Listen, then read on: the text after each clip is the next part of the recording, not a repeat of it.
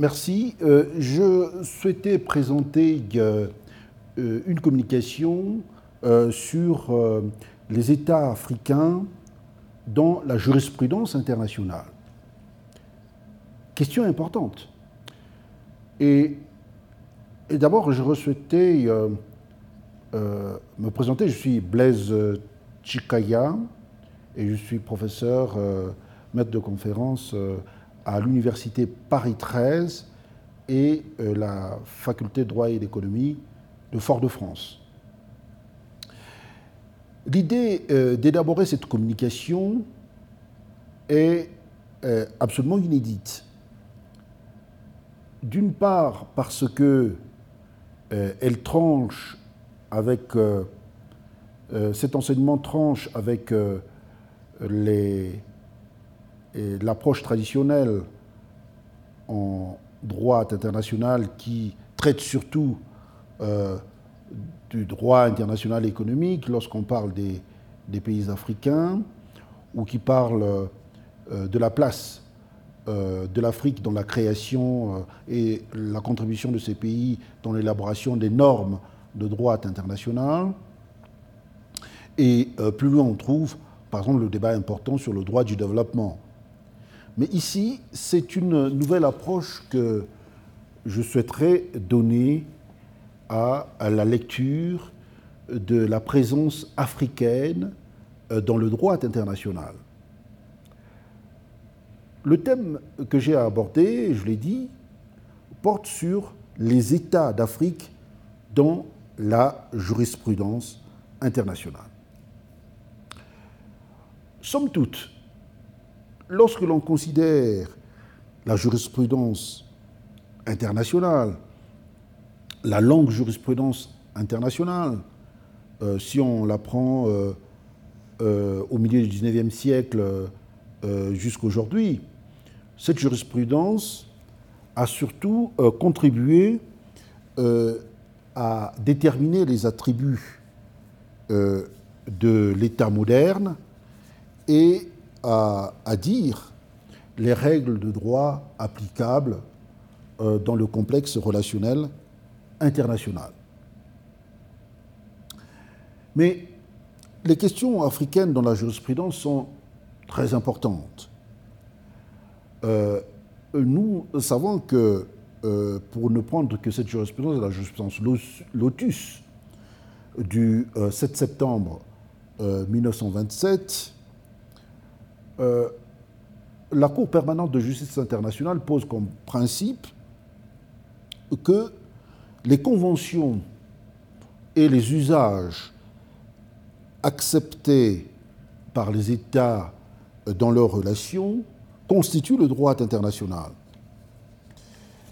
Mais cette définition, euh, elle intervient à un moment où l'Afrique, dans son ensemble, n'est pas encore acteur euh, euh, juridique euh, de la jurisprudence internationale et des contentieux multiples qui se présentent devant le juge. Cette dimension de la participation de l'Afrique dans la jurisprudence internationale, cette entrée historique du continent africain dans le contentieux euh, ne commence de façon active qu'à partir des indépendances en 1960.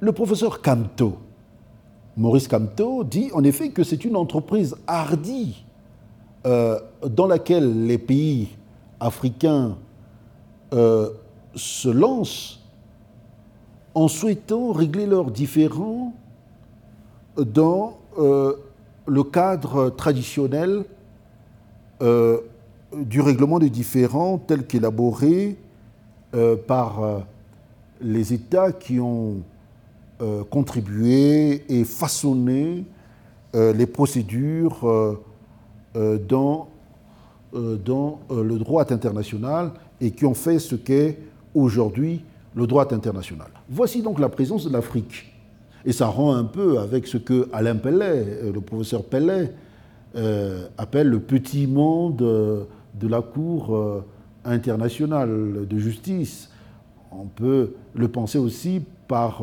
du système international des règlements des différends. On est dans la rupture avec ce petit monde qui se trouve grandi des nombreux États qui composent maintenant euh, le système international, euh, donc euh, la communauté internationale de l'Assemblée générale des Nations unies. Alors, il faut s'interroger sur cette question et dire par quel artifice les États africains trouvent-ils intérêt à aller devant le juge international? Et si pas d'y participer à la justice internationale, mais tout au moins euh, euh, euh, dégager, utiliser les procédures qui existent. Et non pas le seul point, mais en plus, ces pays créent des juridictions internationales. Il en est ainsi été, par exemple, du système de l'OADA en 1997 l'Organisation pour l'harmonisation euh, du droit des affaires en Afrique qui comporte une cour commune de justice et un système d'arbitrage. Par cela, on peut dire que les États africains ont accepté le, le modèle du règlement international des différends. Ceci me semble euh, pas euh, donné comme tel. Et il est intéressant pour qui veut réfléchir euh, sur le droit international de puiser dans ce vaste domaine que constitue le contentieux international, au sein duquel on trouve les pays africains, pour voir ce que ces pays apportent dans les méthodes de règlement des différends par, par ce que ces pays apportent comme nouveaux concepts ou nouvelles approches ou, nouveaux euh, euh, produits euh, juridictionnels à partir du moment où les décisions sont prises. Il y a une lecture épistémologique, il y a une nouvelle lecture épistémologique à avoir euh, de la participation de l'Afrique au droit international. Et c'est ça même la question euh, euh, qui se pose. Parce que, en termes de questions, on pourrait se demander est-ce que la présence des pays aussi nombreux, je rappelle que les États africains sont au, au nombre de, de 55 si on compte le Maroc, même si le Maroc n'est pas euh, membre actuellement de l'Union africaine, est-ce qu'il n'y a pas une requalification, il n'y a pas une relecture à faire euh, de ces pays qui ont des formations sociales et culturelles différentes, leur participation à la justice internationale, même si, il est vrai, et nous aurons le temps de souligner que ces pays euh, euh, euh, interviennent en tant qu'État dans le contentieux international. C'est en tout cas tout au moins l'approche que nous adopterons ici en parlant du droit international public ou du droit des Nations Unies. Alors, il faut se souvenir que sur ce point, en 1900, euh, en 1895, donc fin 19e, euh, l'un de euh, nos collègues, Lawrence, qui fut professeur à Cambridge et également à Chicago, rappelait que dans une formule qu'il faudrait reprendre dans sa langue, il dit Only the more civilized countries are subject of international law. Euh, non pas que euh, le professeur Lawrence, on ne va pas euh, lui prêter des jugements culturels dans le droit international, non pas qu'il ait à l'instant, refusé en tant que tel la participation, et non pas qu'il est supposé que historiquement les pays africains ne viendraient pas au droit international, mais il pose la question euh, qui est celle de savoir est-ce que les pays parvenus, euh, qui ne sont pas parvenus à un niveau de formation sociale identique aux pays qui élaborent le droit international, euh, peuvent-ils valablement participer à l'application de ces règles? Telle est l'interprétation que l'on peut faire, tout au moins, de euh, cette formule de Lawrence en 1895, à la fin du XIXe siècle. Voilà sur les interrogations qu'on peut avoir a priori sur euh, euh, les questions euh, que poserait l'avenue massive des pays, des États africains dans le contentieux international. Il faut toutefois rappeler sur le fond du droit la réflexion de Kebambaï, Kebambaï qui fut un juriste remarquable d'origine sénégalaise, qui euh, fut un spécialiste que nous connaissons de la protection internationale des droits de l'homme, il a, eu, cette hésitation de son vivant en s'interrogeant euh, sur l'hésitation que les pays africains avaient à accepter les droits de l'homme d'emblée et, à en accepter l'application. Ce qui serait en contradiction avec le fait d'accepter une partie du droit international, une partie constituée par euh, euh, l'utilisation des procédures euh, contentieuses internationales. Et cette méfiance est la même, la même que celle qu'avait le professeur Gonidek, disant que sans doute que les pays africains voulaient faire un inventaire, voir quels sont les principes de droit international qui intéressent et qui est applicable à leur euh, formation sociale. Mais ils acceptent en fait. Ces pays acceptent finalement le droit international et on le voit à partir des années 60, euh, euh, ils acceptent le droit international malgré toute cette interrogation que je viens de formuler devant vous, qui touche à divers, à divers problèmes ontologiques euh, auxquels les États africains euh, se trouvent euh, soumis en acceptant le règlement des différends tel qu'il existe actuellement, tel qu'il préexiste à leur existence souveraine au sein de la société internationale. Malgré ces problèmes, ils acceptent donc de faire évoluer le droit international en ce sens.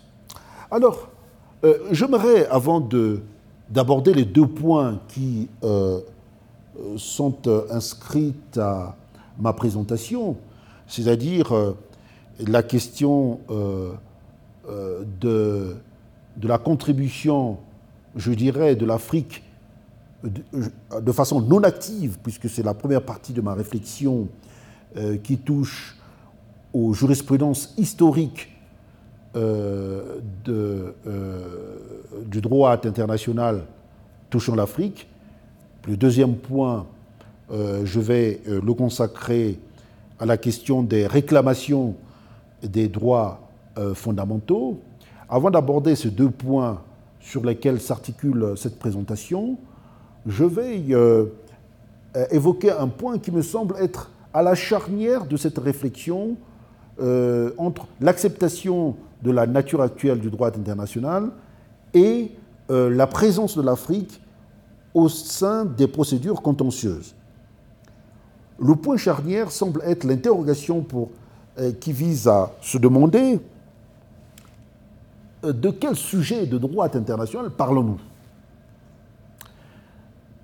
Est-ce que, en parlant du contentieux international, on évoque véritablement euh, la question euh, euh, de la technique juridique qui est celle de, de l'acceptation de la réflexion au niveau des États africains dans son ensemble, ou est-ce que on pose la question de savoir est-ce qu'il n'y a pas une distorsion qui s'opérerait du fait de ne pas prendre en compte le fait que les principes de base de la Cour internationale de justice, c'est l'individualité des recours. C'est-à-dire que les États doivent avoir accepté sur euh, la base de l'article 36, paragraphe 2, euh, la, juridiction de la Cour et euh, d'avoir accepté le principe d'être jugé, le principe de la juridiction facultative internationale. De ces éléments, on, pourrait se poser la question de savoir si l'Afrique peut être abordée comme une entité d'ensemble en parlant de la jurisprudence internationale ou simplement du droit international public.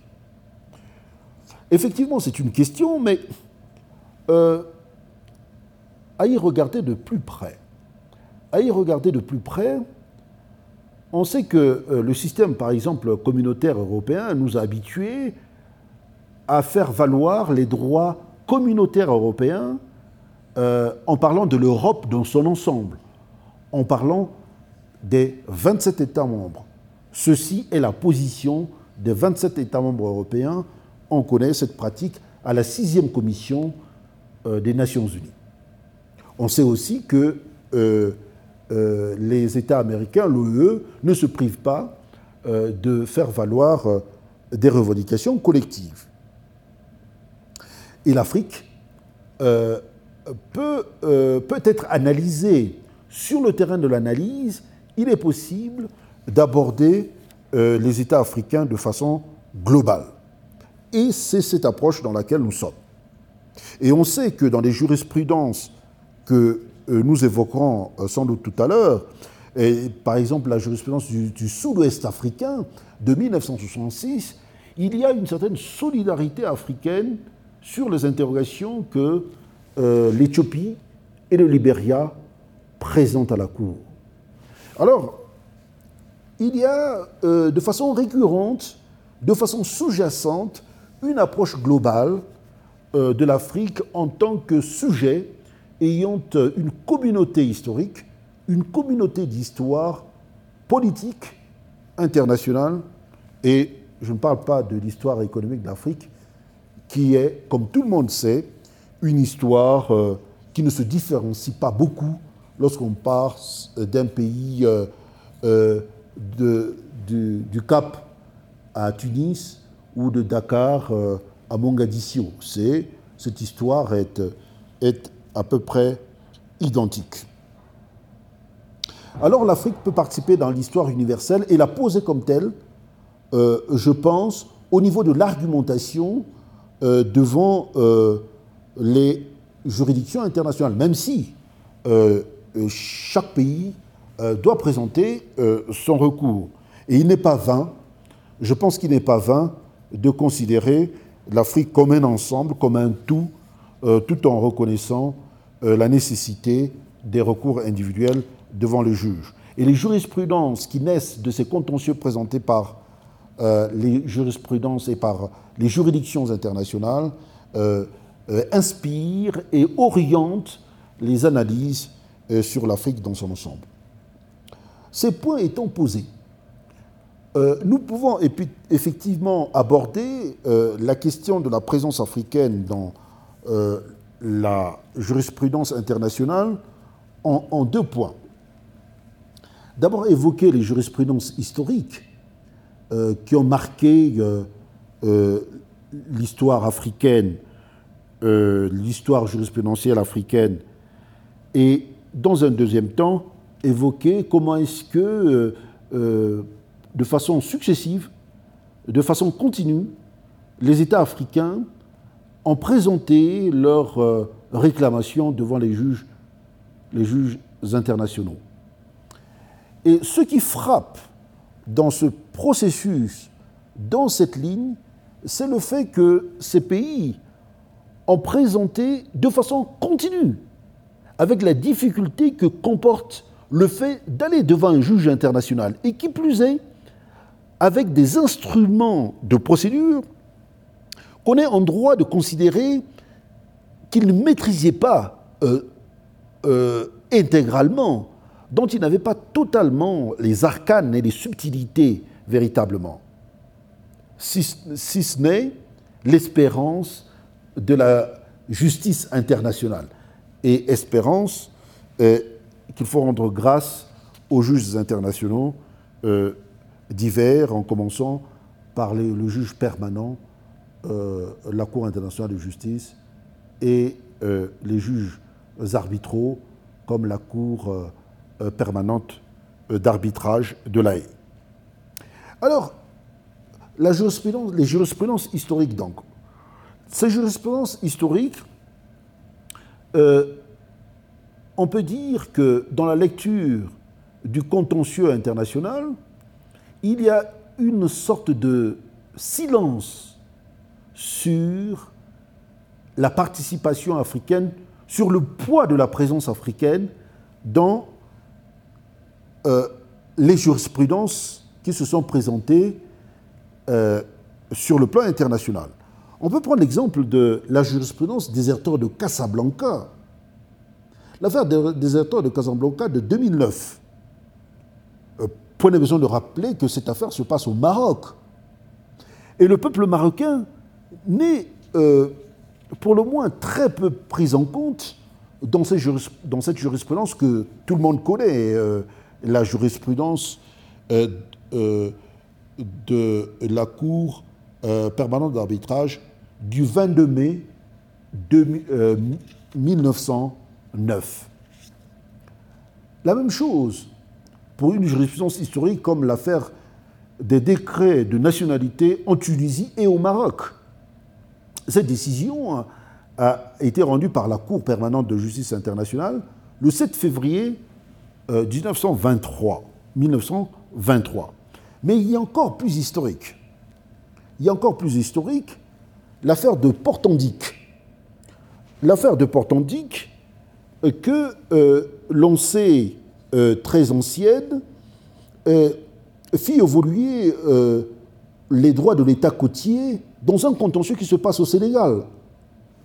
Mais le Sénégal qui apporte, je dirais, le terrain territorial du litige, puisque l'affaire se passe en la baie du Sénégal, l'État du Sénégal en tant que tel n'est pas évoqué ici, c'est un contentieux propre à la France et au Royaume-Uni, une décision euh, du 30 novembre 1843. Il y a une présence africaine. Et on peut, on peut réfléchir sur euh, euh, le schéma suivant. Est-ce que un pays qui offre une, un, un terrain sur lequel un contentieux prend naissance entre deux États euh, peut être euh, facilement, au nom de notre droit international public, peut être facilement passé par pertes et profits pour ne considérer que les États du contentieux. Certes, le litige peut être propre aux deux États, mais on est en droit de considérer que euh, certaines affaires laissent quelquefois euh, euh, interrogateur. Euh, l'affaire de 1890, l'affaire de l'île de Lamou, l'affaire qui se passe entre l'Allemagne et le Royaume-Uni, un contentieux important dans lequel on sait que le, Zanzibar est dirigé par un sultan et euh, ce sultan est à peine évoqué dans le différent. Donc, euh, ce qu'il euh, est convenu de souligner dans ce type d'affaires, c'est qu'il n'y a, il y a dans le contentieux tel qu'il est formulé, dans la revendication entre les États tel que formulé, il n'y a pas présence en tant que tel de ce qui est, est appelé aujourd'hui l'État de Tanzanie, mais il y a une présence dans ce contentieux de l'Afrique. Une présence d'un territoire africain dont le droit international pourrait analyser les retombées et, et, les incidences, mais on est en présence d'une difficulté importante. Mais l'Afrique, les États africains sont déjà présents dans l'approche que euh, nous utilisons. On peut citer également la sentence arbitrale Max Hubert dans l'affaire des biens euh, britanniques au Maroc et en Espagne. Au Maroc, euh, au Maroc espagnol. Et cette affaire est, est décidée en 1925. Et l'affaire des phosphates du Maroc euh, est une affaire euh, euh, très importante, décidée par la Cour permanente d'arbitrage, par le juge Max Hubert, dans ce différent. On est en présence d'un terrain sur lequel les, analyses doivent être plus affinées et les analyses euh, euh, peuvent être euh, nourries pour comprendre simplement pourquoi, à cette occasion, ces pays donnent matière, matière, matière territoriale pour l'éclosion d'un différent et que ce différent est réglé par, par euh, le droit international, le droit du contentieux international. J'aimerais évoquer ici l'affaire Wall-Wall, l'affaire qui oppose euh, euh, l'Éthiopie à, à l'Italie. Et cette affaire est décidée le 3 novembre 1935. Elle est tranchée par une sentence bien connue, la sentence Nicolas Politis, et euh, on peut considérer que ici, euh, le différent est véritablement ancré sur le territoire euh, éthiopien, par une opposition entre les autochtones éthiopiens et, et l'Italie. Et il est certain que ce différent n'aurait pas pu avoir lieu si euh, le territoire euh, euh, éthiopien n'était pas convoité par l'Italie. Et il me semble utile, dans notre perspective, d'évoquer d'évoquer cette, cette sentence pour montrer que, en fait, le différent tel qu'il est prononcé souligne très peu la participation éthiopienne dans le différent. Cette affaire est, dans une certaine mesure, symptomatique euh, de la problématique que nous évoquons, euh, parce que euh, l'Éthiopie met en difficulté l'Italie et rejette dans un conflit d'acquisition territoriale euh, la présence éthiopienne, la, présence italienne euh, plutôt, et on est, euh, on est toujours dans la littérature du droit international dans une approche qui tend à ne pas considérer que dans cette affaire, l'Éthiopie accepte la juridiction de la Cour permanente d'arbitrage et donc contribue par ce fait-là au, au, droit international. Et nous souhaiterions, euh, dans, nos analyses, faire comprendre euh, l'approche, une approche différente. À partir de 1960, on est en, présence euh, d'une autre, autre approche. Ces pays africains sont indépendants et les réclamations des droits internationaux se font plus ouvertement euh, devant le juge international. On peut citer quelques exemples. Le premier qui vient euh, à l'esprit, c'est le contentieux Cameroun septentrional, L'affaire Cameroun septentrional est, est tranchée en 1963. C'est la décision du 2 décembre 1963 rendue par la Cour internationale de justice.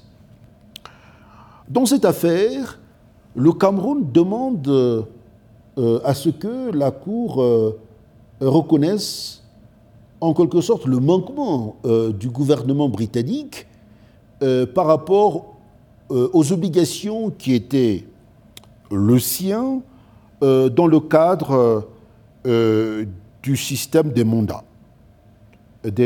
de la SDN et des Nations Unies plus tard.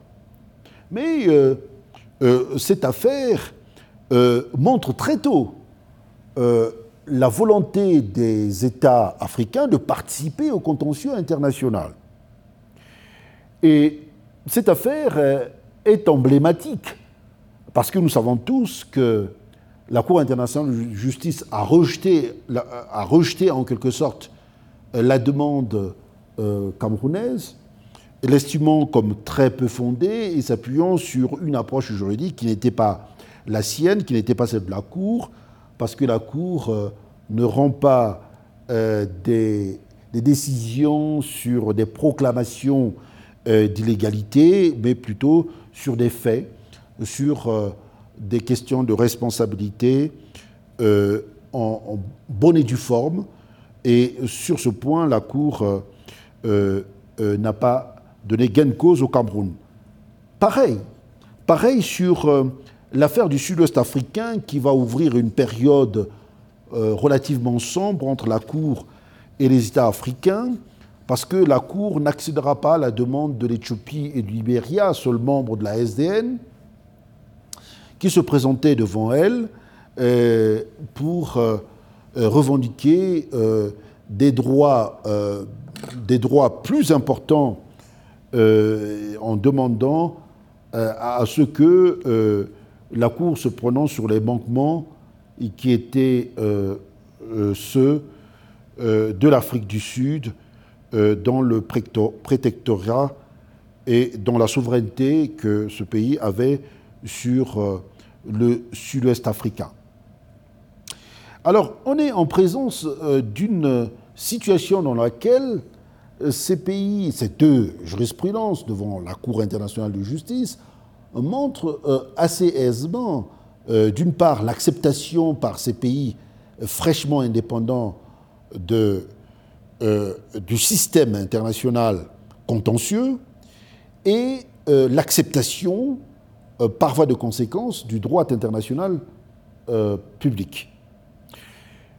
Et il faut rendre il faut rendre hommage à ces pays africains, à ces États africains, d'avoir ainsi, si je puis dire, fécondé euh, les procédures contentieuses internationales.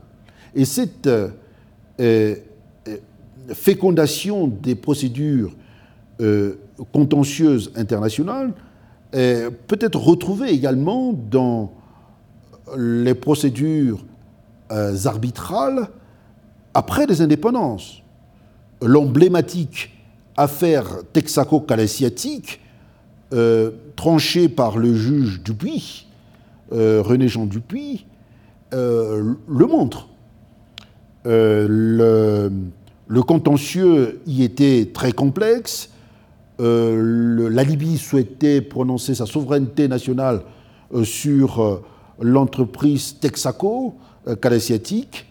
dans l'ensemble, on peut dire que la Libye avait eu gain de cause euh, parce que le juge avait considéré que euh, le principe d'une internationalisation euh, de, la nationalisation était possible et que on pouvait reconnaître ce droit à l'État libyen sous réserve d'une indemnisation faite à l'entreprise Texaco.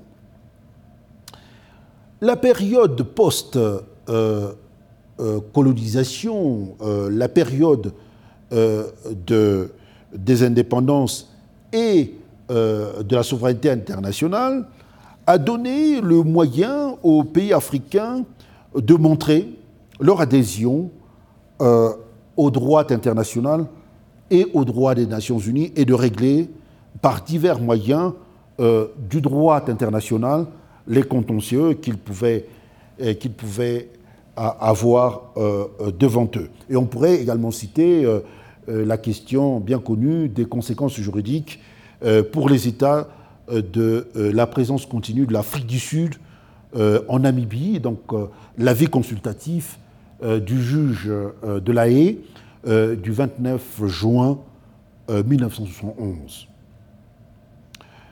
Au total, au total, il y a une participation réelle de l'Afrique.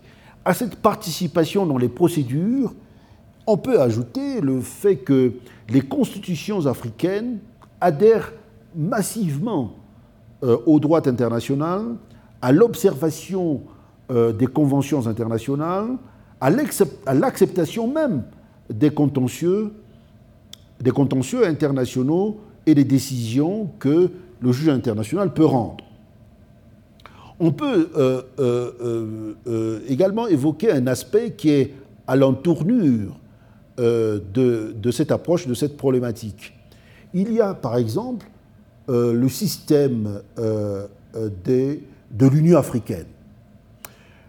Le système de l'Union africaine qui a déjà donné naissance à une commission de droit international, ce qui est un maillon important dans l'acceptation de l'Afrique euh, euh, du droit international et un maillon important dans la chaîne allant vers le règlement pacifique des différends.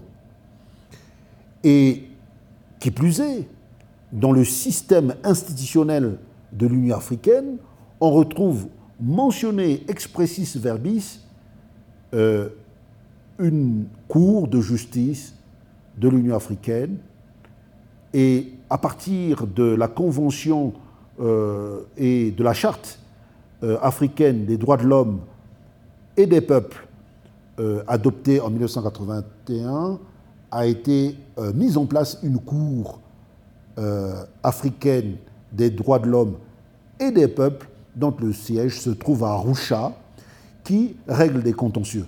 C'est une adhésion au règlement euh, des contentieux qui peuvent naître de la reconnaissance aux personnes des droits dont le fondement se trouve dans les conventions internationales. C'est une évolution remarquable. Que de chemin parcouru par les, pays euh, africains, dont l'acceptation euh, du fait de donner à un tiers des questions qui pourraient donner matière à discussion. Et ceci ne va pas sans difficulté. Nous nous souvenons de la difficulté posée par euh, la décision euh, de la Cour internationale de justice rendue le 2 février 1900, le 3 février 1994 dans l'affaire de la bande d'Aouzou, ce ne fut pas une affaire simple et il a fallu euh, que euh, la Libye puise dans une approche beaucoup plus novatrice du droit international, de l'acceptation du droit international pour porter cette affaire devant le juge international. Et on peut ajouter dans le même sens euh, l'affaire euh, très longue, mais combien euh, significative, de l'opposition entre le Nigeria, le gouvernement de Lagos, et le Cameroun, le gouvernement de Yaoundé, sur l'affaire de Bakassi, sur l'affaire du différent de frontières maritimes et terrestres entre ces deux pays je disais que ce, n'est pas simple pour un État africain d'aller au contentieux devant le juge international. Et cette affaire, pour ne parler que de celle-ci, l'affaire Bakassi, donne l'illustration, donne la fresque qu'il faut méticuleusement construire pour établir l'acceptation par le juge, euh, par les États africains du juge international. L'affaire Bakassi, l'affaire du conflit Nigeria-Cameroun, ressemble par quelques aspects à l'affaire de la bande Aouzou, à l'affaire euh, euh, qui oppose la Libye à, euh, au Tchad. Parce que ces deux affaires posent la question de l'application des limites acceptées par les États africains en 1963 lorsqu'ils posent le principe de l'intangibilité des frontières qui a du reste été accepté par euh, euh, l'Union africaine en 2000, lorsqu'on transforme l'organisation de l'unité africaine en Union africaine, euh, ces deux décisions, l'affaire de la Bandaouzou décidée en 1994, et l'affaire Bakassi, décision de la Cour internationale de justice en 2002, ces deux affaires font nous interroger sur l'efficacité de ce principe. Euh, l'efficacité de ce principe est incontestable, mais euh, ce principe prend des contours euh, que les États africains ont confiés à la Commission de droit international de l'Union africaine pour, pour examen dans le cadre de ces travaux. B. Malgré euh, euh, l'avancement, l'évolution euh, de, de l'acceptation par les pays africains de règlements pacifiques des différents et la mise en route des mécanismes du droit international par ces pays, il faut dire qu'il y a des difficultés, il y a des complexités à la fois notionnelles et euh, conceptuelles, et également procédurales et processuelles qu'il faut prendre en compte et qu'il ne faut pas oublier. Et l'affaire, malheureusement l'affaire euh, Bakassi, avec les difficultés d'application euh, qu'ont le Cameroun et euh, le Nigeria, le montre, le montre suffisamment. Alors, euh, il y a euh, dans cette acceptation euh, de la souveraineté des, des, États et la conséquence que cela a amené, qui a fait que ces pays acceptent en définitive la jurisprudence internationale, une chose qu'il faut, qu'il faut prendre en compte. Il y a euh, une conséquence qu'il faut prendre en compte. Peut-être que cette dernière euh, illustration euh, sera le dernier point à évoquer dans le cadre de ces explications. Il faut rappeler que l'Afrique a contribué à relancer les procédures contentieuses internationales. Ceci n'est pas suffisamment souligné. L'affaire euh, de 1982 entre le Mali et le Burkina Faso, un conflit territorial encore, a relancé euh, le rôle de la Cour, le répertoire de la Cour internationale de justice dans le règlement des différends. Dans cette période-là, on pourrait dire entre 1970 et 1980, il y avait une espèce de, de, de d'affaiblissement de l'activité de la Cour. Et la Cour, la Cour internationale de justice avait, euh, dans cette période, peu d'affaires à son actif. Et l'affaire Mali-Burkina Faso vient relancer l'activité de la Cour. Cette affaire vient donner euh, de l'importance à la Cour internationale de justice. Et au même moment, euh, les pays en développement euh, euh, dans, en même temps le, la juridiction de l'OADA. et ce, va-et-vient, c'est-à-dire d'une part accepter les juridictions existantes pour les mettre en route, et d'autre part créer d'autres juridictions pour régler leurs différends, montre à suffisance la participation de la Cour dans les jurisprudences qui sont nées de la vie internationale. Nous ne pourrions euh, taire un de ces aspects. C'est la participation euh, de, des États africains dans la jurisprudence du CIRDI, euh, du cadre de règlement international des différents pour les investissements, qui est un cadre important que les pays en, développement utilisent beaucoup et les États africains utilisent particulièrement, qui est un cadre efficace et en même temps sollicité par ces pays.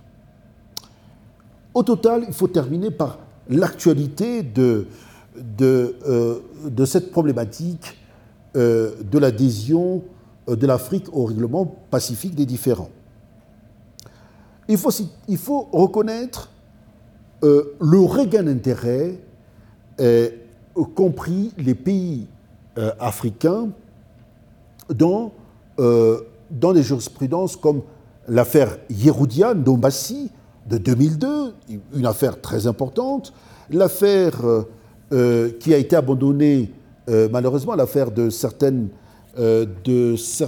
procédures pénales devant la Cour internationale de justice, et l'affaire récente, l'affaire de 2012, l'affaire qui oppose le Sénégal à la Belgique une affaire euh, dans le cadre euh, de laquelle euh, l'un des membres de la Commission de l'Union africaine pour le droit international, son Excellence Cher Tidiam Tiam, a apporté des éléments qui ont, je pense, à mon sens, mis en difficulté les thèses qui étaient celles de la Belgique sur l'affaire de euh, de, juger ou, extrader, euh, et euh, le Sénégal, dans l'ensemble, s'en est bien tiré dans le contentieux qu'il opposait à la Belgique. La décision vient d'être rendue en 2012 au, mois de novembre. Nombreuses, nombreuses affaires de cette nature ont été présentées à la Cour internationale de justice. Non sans brio de la part des pays en développement. Pour terminer, on peut le dire, non sans brio, non sans mérite. Il est vrai que cette période a été marquée par un brillant plaideur, Alain Pellet, qui euh, a illustré et dont les aides euh, juridiques qu'il apporte euh, assez régulièrement aux pays en, développement ont montré combien la Cour avait été attentive aux thèses juridique des pays africains et, euh, de ce point de vue, euh, pouvait euh, permettre à, l'Afrique d'avoir une bonne justice internationale. et c'est en cela que la, la confiance qui était quelque peu mise en berne à partir de l'affaire du sud-ouest africain en 66 a repris, a repris je dirais, des lueurs, a, a repris de, de la brillance euh, depuis, euh, euh, depuis quelque temps. Et, l'affaire de la République du Congo démocratique et contre la Guinée, l'affaire Amadou Sadiou Diallo, a été l'une de ces affaires par laquelle on peut dire que la Cour a montré sa capacité de recevoir les affaires euh, africaine et en même temps, l'Afrique a montré sa capacité à saisir la Cour. Donc, il y a un échange, un échange méritoire. Euh, pour dire un mot euh, tout simplement de la Cour permanente, de la Cour pénale internationale, la Cour pénale internationale, on peut dire, présente des contours assez complexes pour euh, les États africains. Et l'Union africaine s'en est fait suffisamment l'écho. Mais là aussi, on retrouve l'acceptation de la justice internationale, puisque nombreux sont les pays africains qui ont fait en sorte que la juridiction pénale internationale soit active et soit mise en fonctionnement.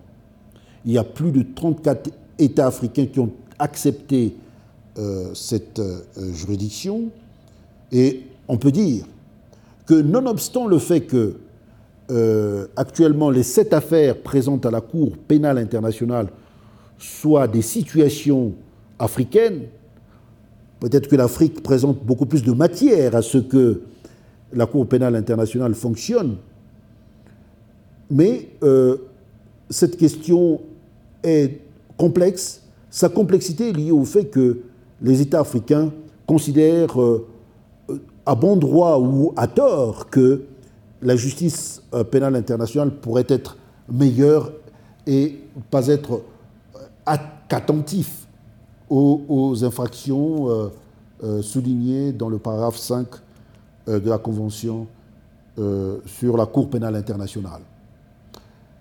Mais les États africains y participent, et tous.